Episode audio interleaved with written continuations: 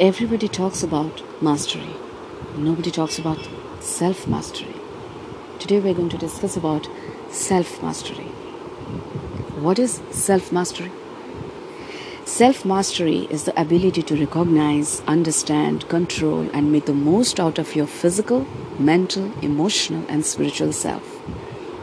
It is gained through awareness, understanding, and control over your thoughts, emotions, and actions.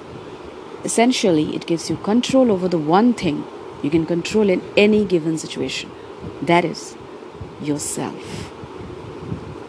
Self mastery over your own thoughts, emotions, words, and actions can change and transform your life and yourself. When negative thoughts arise, emotions can become unsettled and your resulting actions can have negative consequences. With it, will also help you to control your emotional impulses and allow you to make decisions based on rational thinking instead of heightened emotions. In the next episode, we will talk about self mastery in detail.